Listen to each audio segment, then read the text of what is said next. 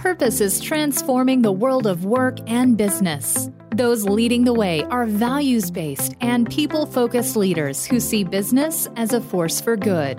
Host Kevin Monroe explores how tapping into the power of purpose infuses your business with meaning and touches the lives of your employees while positively impacting the communities you serve. With the Higher Purpose podcast, here's Kevin Monroe.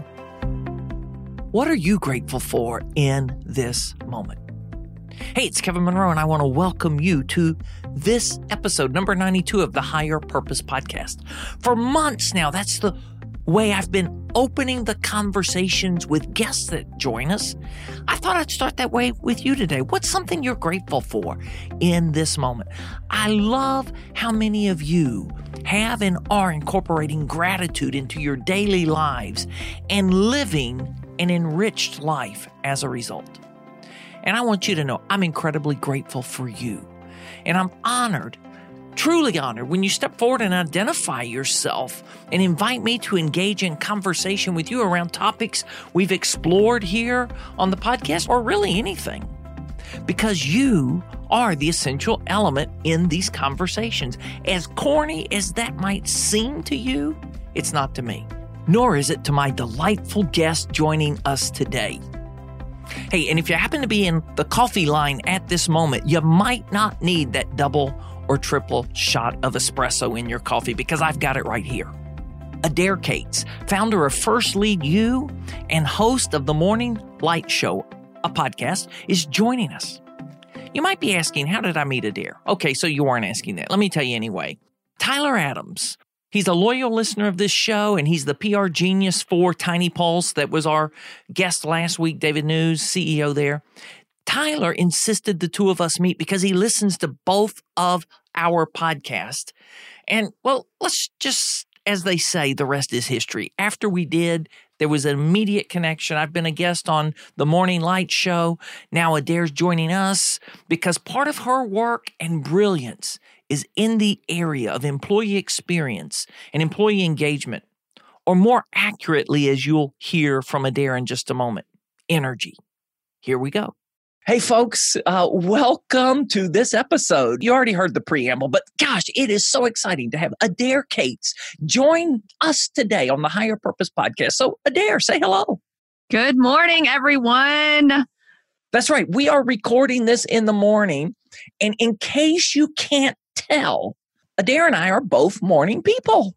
We are morning people. And I think morning all the time because my podcast is in the morning and comes out in the morning and is intended to be listened to in the morning. So I say good morning, but good whatever time of day it is for you guys from this morning person. And I love it when I meet other morning people like Kevin.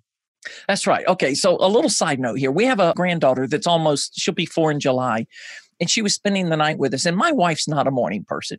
Emma is a morning person. Mm. She wakes up before six every day. And a few weeks ago, she was over here and she wakes up, and Gwen's just kind of like, What's going on? And Emma goes, I'm a morning person, Nana all day, every day. I'm a morning person. And then she says, Papa's a morning person. Daddy's a morning person. Nana, not a morning person. I love it. I love that. Oh my gosh, that's perfect. Yeah. So here we are. We're doing this in the morning. We've got to give a shout out to Tyler Adams of Tiny Pulse. Yes. So this conversation isn't officially sponsored by Tiny Pulse today, but it's made possible by Tiny Pulse and Tyler Adams. So yes. What do you want to say to Tyler? Tyler, you are so awesome. From the moment I met you last year when I spoke at the Tiny Pulse conference, TinyCon, and obviously before that, as we were in preparation, Tyler, you were just the ball of energy that I needed and that everybody in that conference needed to feel really connected to what the core of Tiny Pulse is all about, which is engagement and happiness in the workplace. So I'm super grateful for Tyler and all the energy that he is and brings to that organization and to the world. All right. Thank you, Tyler.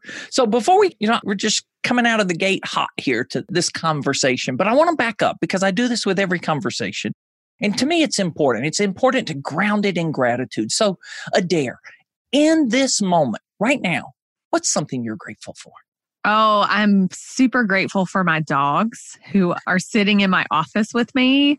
They just are so sweet and loving and if they go out of my office, they'll bark like crazy. But if they stay in here, and especially when I'm having good, expansive conversations, they always just like kind of rest and go to sleep. So I'll just share a gratitude for my dogs and for the spring weather. I am loving these higher temperatures and just being able to be outside and watching all the flowers bloom.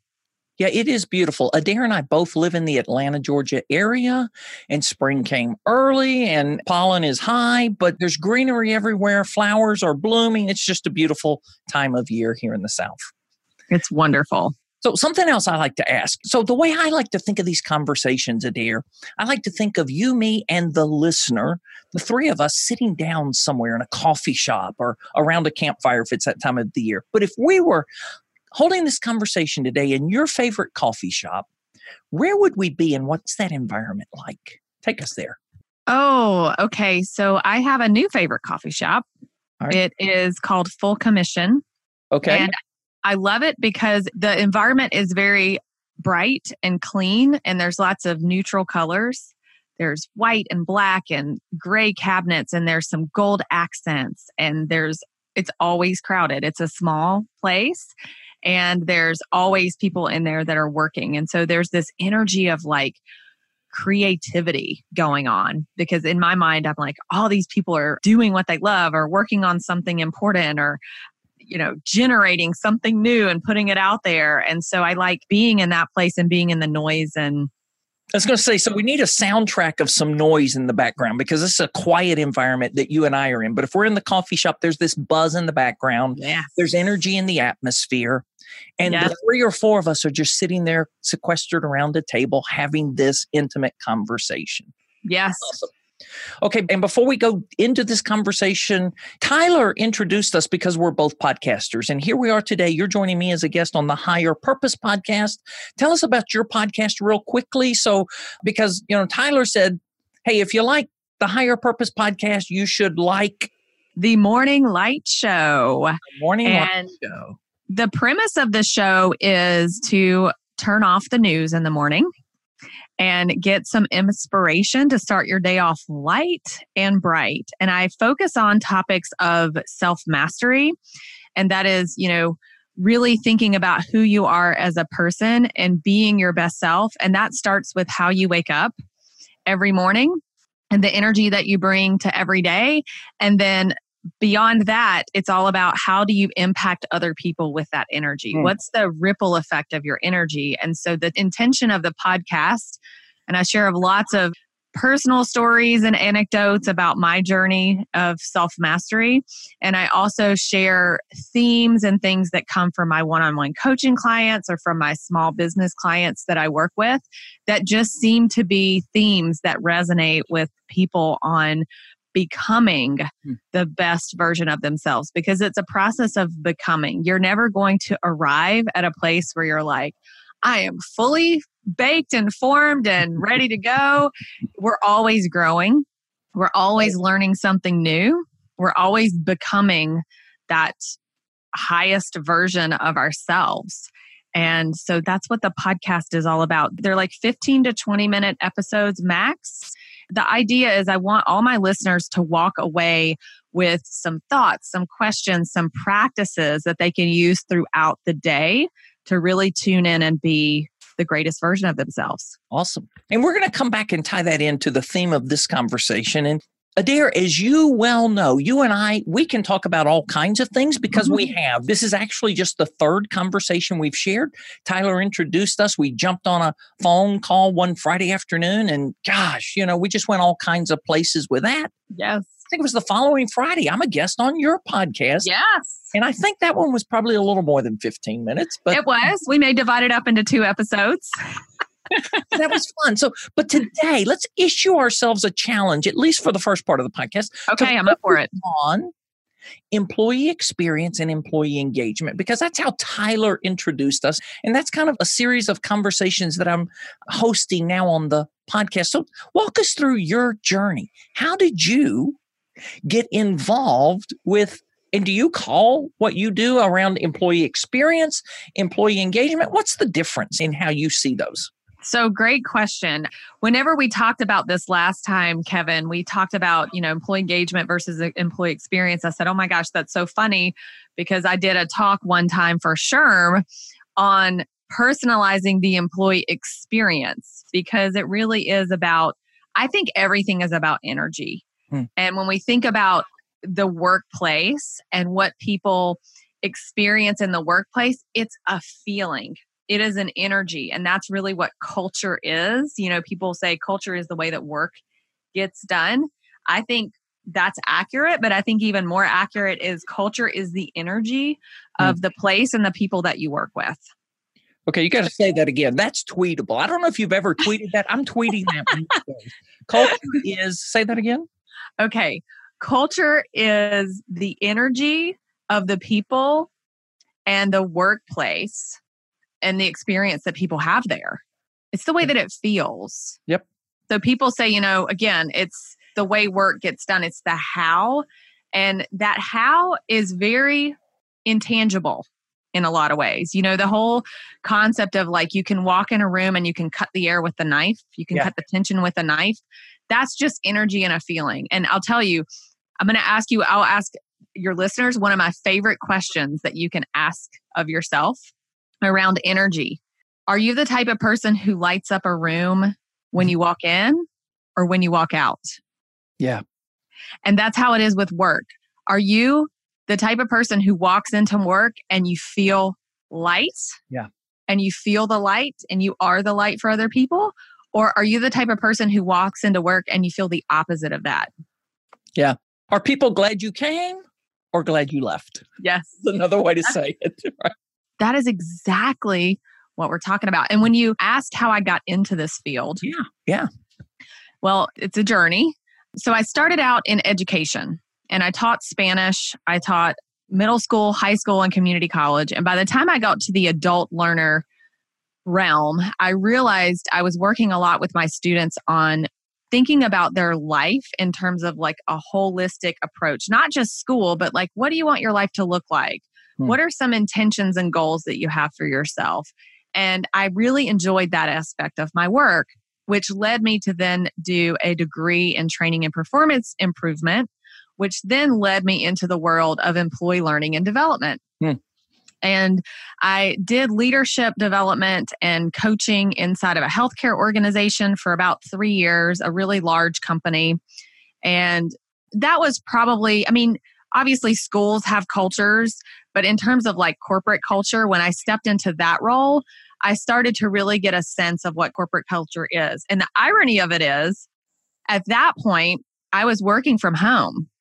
But even working from home, I could absolutely feel the mm-hmm. culture of what that organization was. Mm-hmm. And also, because of the role that I played, I was a coach, I was a consultant for the leaders in the organization. And so they talked to me a lot about like team dynamics and what people were feeling. And we did the big employee engagement surveys and use that data and mined that data for how we could make things better and all of that. But I got a real sense of what culture was like. But I'll tell you where I really got clear on culture was whenever my job in that organization shifted and ended up going away because the organization got sold.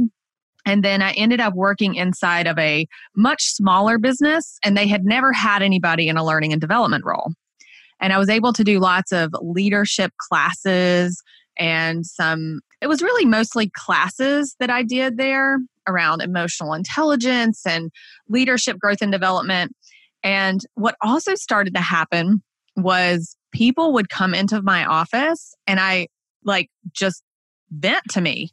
And many times there were lots of tears. And I started to hear these stories about how, you know, people were manipulative and you know, leaders doing and saying things that were like completely inappropriate and all kinds of stuff. And it just felt so toxic.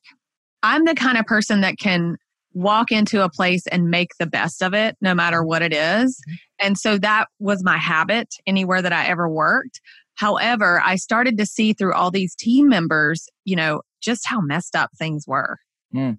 Mm. And so that was really my first foray in that. And I actually ran the employee engagement survey in that organization and did all the focus groups around employee engagement and experience. And so it just became really clear that, you know, when people feel inspired and cared for and connected, they are willing to go to the ends of the earth for the organization that yeah. they work for. And when they do not, then you've lost. I just don't even want to think about how much wasted time, energy, money there was when those employees were unhappy. There yeah. was so much churn.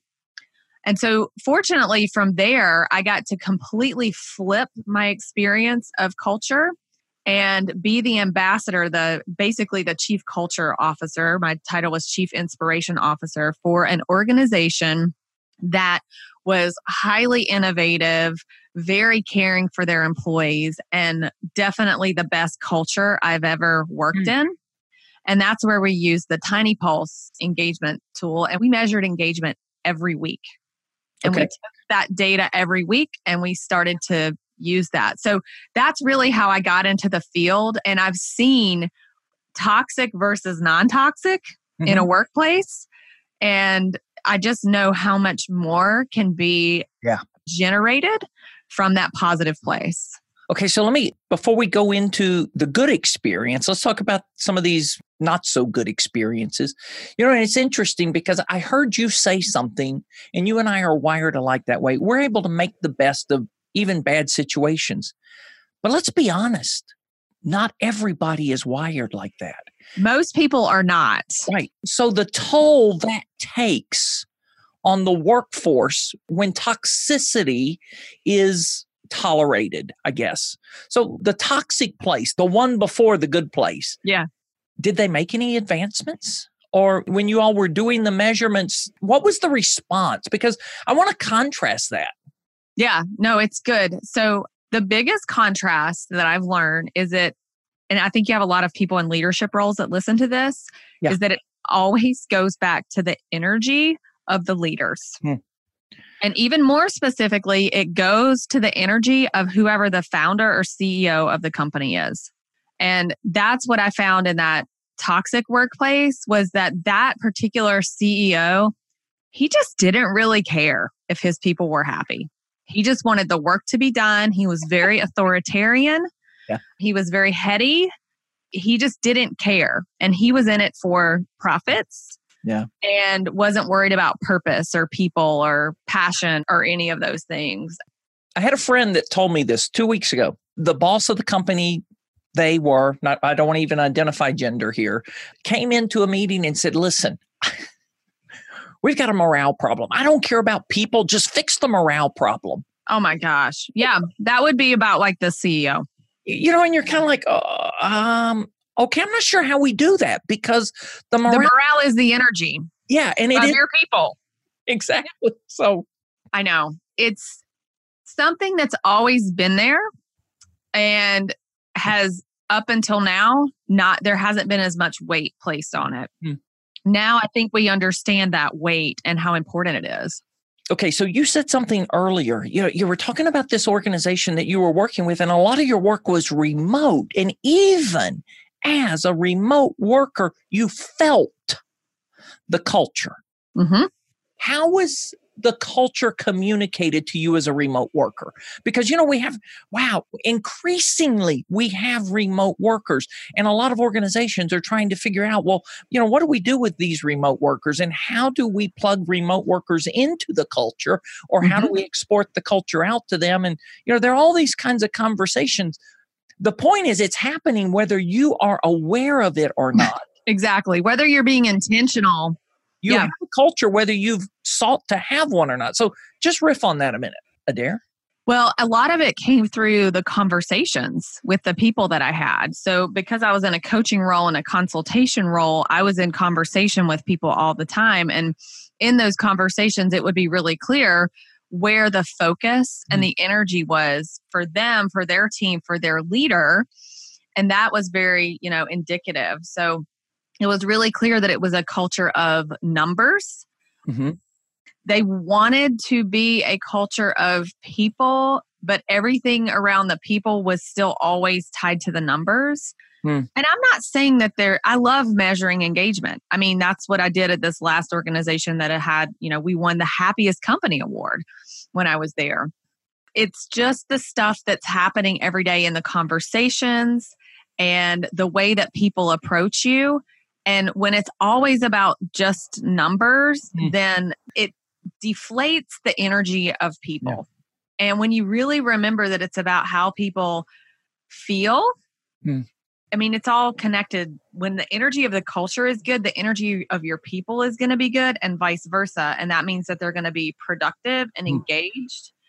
And the biggest thing is, you know, I hear companies I work with now talk about, oh, we've lost X number of clients, or our customer you know experience is not where we want it to be. And i'm like well where's your employee experience? Because if you're not taking great care of your people they're not going to take great care of your people. So so true.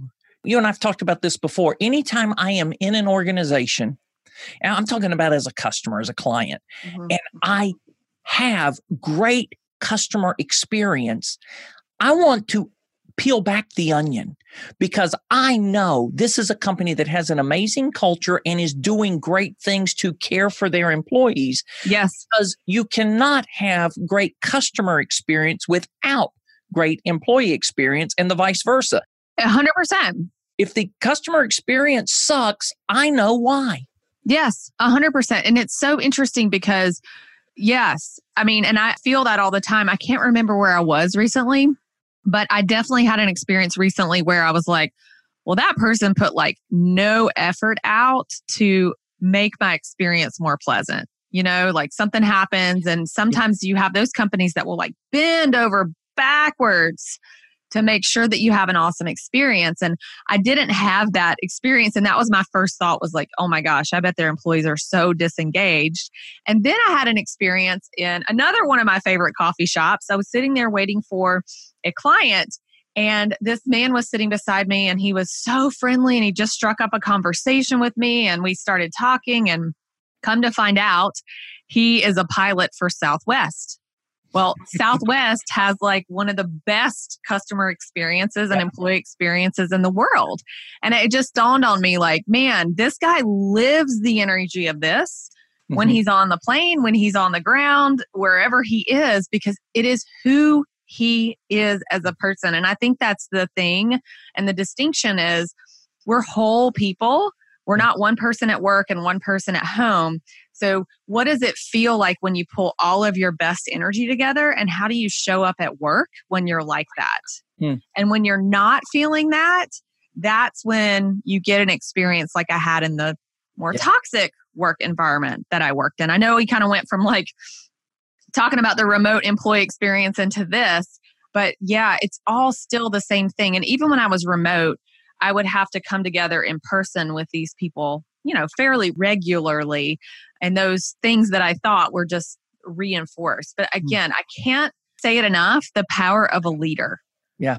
Okay, so let me ask you a couple of questions about that before we start talking about the happiest place to work. I mean, that's yeah. that's a great award. But two things, two questions I want to ask you. One, now you work in a consulting role and you have the opportunity to interface and engage with multiple companies like I do. Yes. When you encounter a new company, how long does it take you to get a feel for the culture? How is it that you get a feel for the culture? It's very fast, and I have a good intuition. So to me, it's a light feeling, it's expansive. And if it's really amazing, I'm in awe. Mm-hmm. And anytime I feel in awe, which is the same feeling I get oftentimes when I'm in nature and I see something beautiful or I see one of my daughters do something that's like really, really cool. And I'm like, I can't believe you just did that. And I'm just that feeling of awe that you feel. That is when I know it's a very expansive culture that is lived by every single person in the organization. Because if it is not, then yes, there may be some positive culture happening, but there's not that like world class like Southwest Airlines type of energy, which is, you know, yeah. up there at the pinnacle. It's a body feeling for me. And I'll tell you, everybody can feel it if they will invite themselves to feel it. And if, you know, I'll ask clients questions if they're like, well, I don't know what you're talking about with like the feeling in my body or the energy of it. If I ask enough questions, you know, people always get it. I'm like, what sensation do you get in your body? And it could be, you know, like a lump in your throat or your stomach churning or feeling like your head's going to spin off or whatever it is. And once you can kind of get people to think about the physical feeling they feel, they could often attach it with like, what's the emotional sense mm. that this environment is bringing me? So it's not like I'm extraterrestrial or special in that sense. It's just tuning into that and inviting that to be part of your life. Tuned in and aware. I mean, that's all it takes. Yes.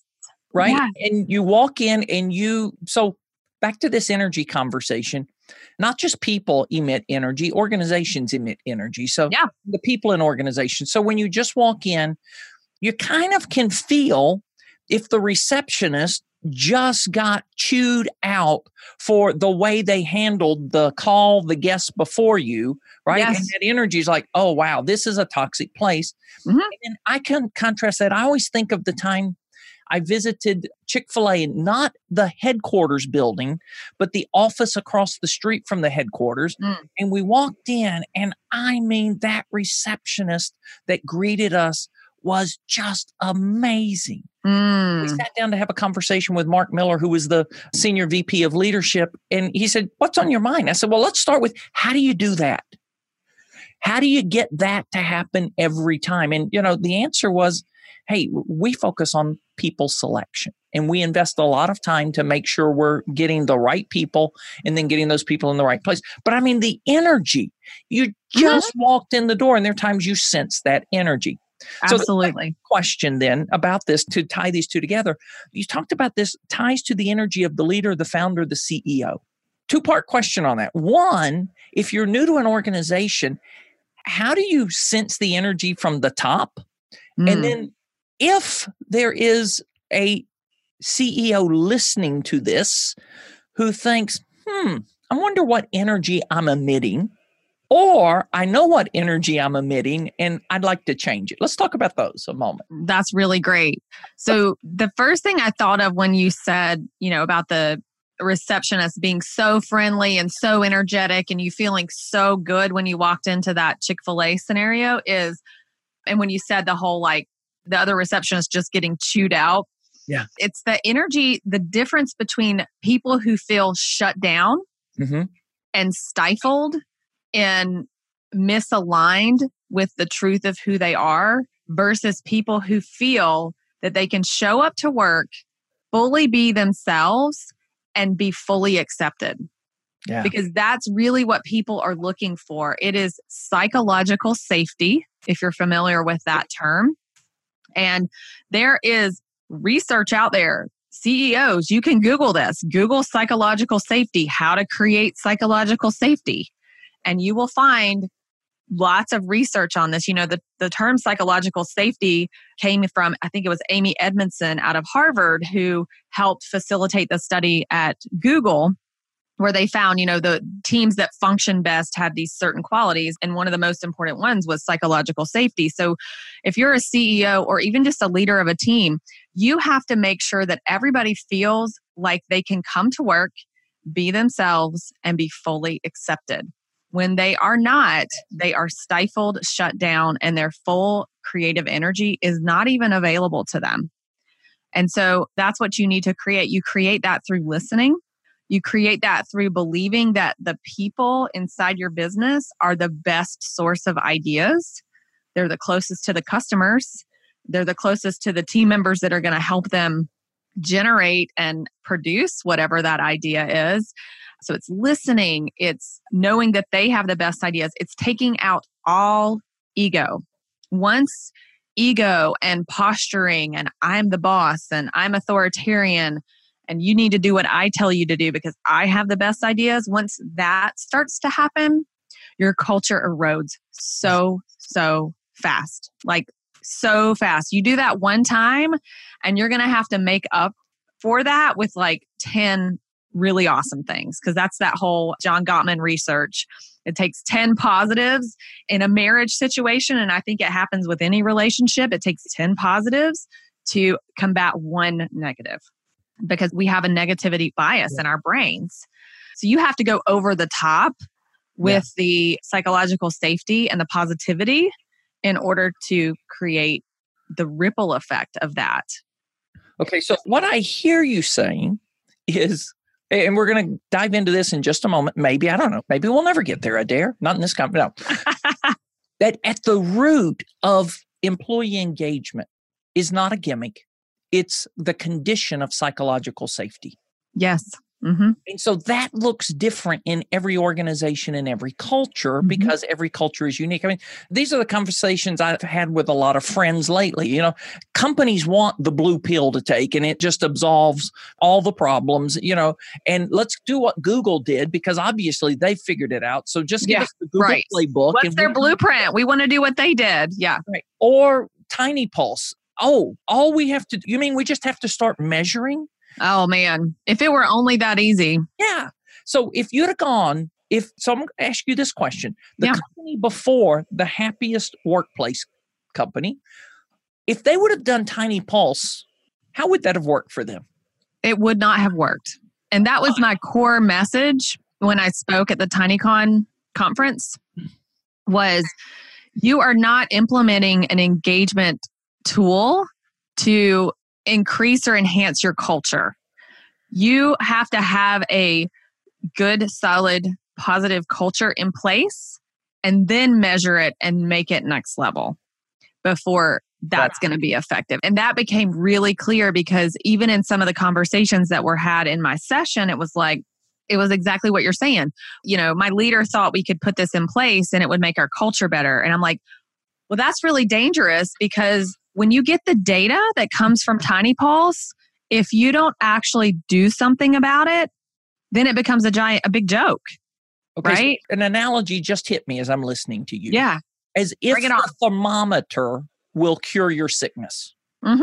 All it's going to do is tell you the temperature. It's not yeah. going to tell you what's the cause or what's the solution. The Perfect. thermometer just takes the temperature. Yeah. And then there's a lot that has to be done to get that fever to come down. Exactly. Tiny Pulse is one of many tools. We're not here advertising Tiny Pulse, although we would encourage you to check them out. Yes. It's the best one I've used. I'll tell you that. Yeah. But it's a tool, it is not the fix. Mm-hmm. It's mm-hmm. a tool. So yep. let's go back to the organization you were part of. Mm-hmm. That you know was awarded the happiest company award. What mm-hmm. were some of the things you saw there you were part of there? Because I know you all did some really creative things mm-hmm. that impacted the engagement and the broader experience. So yes. let's talk about those before we run out of time. Well, the two founders of the organization had read a book called The Dream Manager. Okay. By Matthew Kelly. And the premise of the book, it's a parable. So it's a story about a janitorial organization that has really high turnover and not the profits aren't there, all those types of things. And I guess the CEO has an insight about, well, what if we help people achieve their personal goals at work? Mm. How would that shift our culture? And so the book lays out this whole program of having a dream manager. The two founders had read that book and then were like, wow, we want that type of person inside of our organization, but we're going to do it our way. They didn't want to do it exactly like the book wanted to do it. They wanted to have more team focused meetings. So everybody's focused on achieving their personal goals. It, you do it in your team environment. So anyway, I found that job description through total serendipity and was super excited whenever, you know, after probably six weeks, we negotiated everything and I got started. And so for the last, let's say it was about two years I was there, we did quarterly goal meetings with all the teams in the organization. When I started, they had about 65 employees. And when I left, they had about 100. And I facilitated team quarterly goal meetings with the teams. And we talked about successes and concerns of the team over the last quarter. And we also put a lot of energy on helping people achieve their personal goals. And that could be anything from losing weight, taking the trip of a lifetime, reuniting with a loved one that they hadn't seen in a long time, I mean, the list goes on and on and on of all the things that you know people achieved getting their yoga teacher instruction certification all kinds of stuff that people had either on their bucket list or just in the back of their mind that they wanted to achieve that they never really got around to. And what happened as a result of that first of all it took now that i'm doing this in other organizations i've learned how to create the psychological safety and i'll mm. do things a little differently to make sure that that psychological safety is in place as we go. It took about a year for people to really get it. So that's four meetings. It took them about that long to like really say, oh my gosh, like this isn't just a flavor of the month thing that we're doing. Like this is real and this is important and this is now like part of my role in the organization. But what happened as a result of that is people were so personally invested hmm. in the work that they did that they went above and beyond all the time. So, this whole idea of like discretionary effort, to put a fancy term on it, they would go above and beyond, not just for their job and their role, but for their team and for other teams in the organization. It was this ripple effect like I've never seen before. So, it was an above and beyond like I've never seen. It was a care and a concern for one another and help achieving goals. Like that was mm. part of what we talked about all the time is like how are you going to help each other achieve your goals what resources can you provide who can you connect this person to to be able to achieve their goal hmm. So really simple example but we had a farm program it was a property management company and they rolled out this they're very innovative so they rolled out this farm program where they had chickens and crops on the actual apartment building that the residents could use. And so we had one woman who wanted to do the chickens and she needed this chicken coop constructed, but she's like, I can't do this chicken coop. And the other guy's like a construction expert. And he's like, Oh, I'll come do that. That'll take me like, you know, the better part of an afternoon to get done. And he put her chicken coop together for her and stuff like that. I mean, all the time. Lots of connection, the other thing that happened was we started doing their performance appraisals as part of those. So if anybody wanted a raise or if they wanted a promotion, at the end of the goal meeting, they would actually have to present for that. So instead of doing annual reviews, you had an opportunity to get a raise or a promotion if you felt like you deserved it and had achieved what you need to hmm. achieve to get there, which was really powerful because basically you're having the team vote on whether or not that person is going to get to the next level. So lots of really positive ripple effects came out of that program. Okay. How did it benefit the business? Well, I think the biggest thing is the discretionary effort. So, you know, you have people who are going above and beyond and giving their like blood, sweat, and tears to the organization, you know, overtime, weekend hours. It was kind of that whatever it takes mm-hmm. mentality. Mm-hmm. They had on their like Google reviews, for them, it was really important to get positive Google reviews. And they were going for, you know, this whole focus on five star reviews from their customers. That went up probably two points the mm. time I was there, which is really a lot. But they knew that as they were caring for their employees, their employees then started to take that care to the people that they served. So a lot of energy and focus around the experience, the customer experience. And we even got to the point where we were helping some of the customers to do these types of goal meetings and goal setting. Mm, wow. Wow. You know, I've heard this pass through my head three times while we've been talking, so I'm just going to interject sure conversation. It's what Bob Chapman says, and it's the insight he gained through manufacturing. Mm. We paid people for years for their hands. Yes. We could have had their heads and hearts for free if only we knew how to ask, or if we only knew how to create the conditions that invited and allowed people, made it safe for people to bring their whole selves to work. Yes because when you get the whole self of a person, creativity increases, innovation goes up, right? These are the things you see. It's phenomenal. Oh, and I mean, not to mention that we won happiest company through Tiny Pulse. So I started in May. The Tiny Pulse had started back a few months before that, I think in February. And we found out in, I think it was January the next year, that even though we had only implemented for 10 months, we won the happiest company in our vertical through the Tiny Pulse software. Hmm. So it's amazing. Again, how do all those things transfer? Well, you can also look at they went from 65 employees to 100 employees. You know, I'm not really sure on what their numbers were, but I know they grew. They definitely grew because they wouldn't have had to have more people right. if their profits didn't grow. So all of these things are connected. And like you're saying, it's hands, heart, and head. It's all of those things in conjunction. And when people feel like they can show up as their full selves, it's unbelievable what happens. And the other thing I'll say is the people that are misaligned with your culture, when you have that strong of a culture, they will self select out of your organization. Very rarely did we ever have to fire someone. Yeah. It just got to the point where they're like, I can't keep up with this. I can't do this, or this is not for me. And they would self select out, which really makes that process of like, you know, losing people mm. much easier. Yeah. Yeah. All right, let's land this plane. I'm looking at the clock like, wow. Oh, yeah, we could go on forever. We could. What would you like to say to summarize this conversation and leave people with a thought that will maybe resonate and mm. be provocative for them yes. they think about employee engagement, employee experience? Yeah. So, leaders and really everybody, but especially leaders, I want you thinking about the energy that you take to work every day and how that is affecting other people and how much psychological safety are you creating on your team? How vulnerable are you willing to be? And how much are you willing to leave your ego checked at the door in order to bring out the best in your people? So I want you really thinking about and becoming aware of what your ripple effect is. Mm.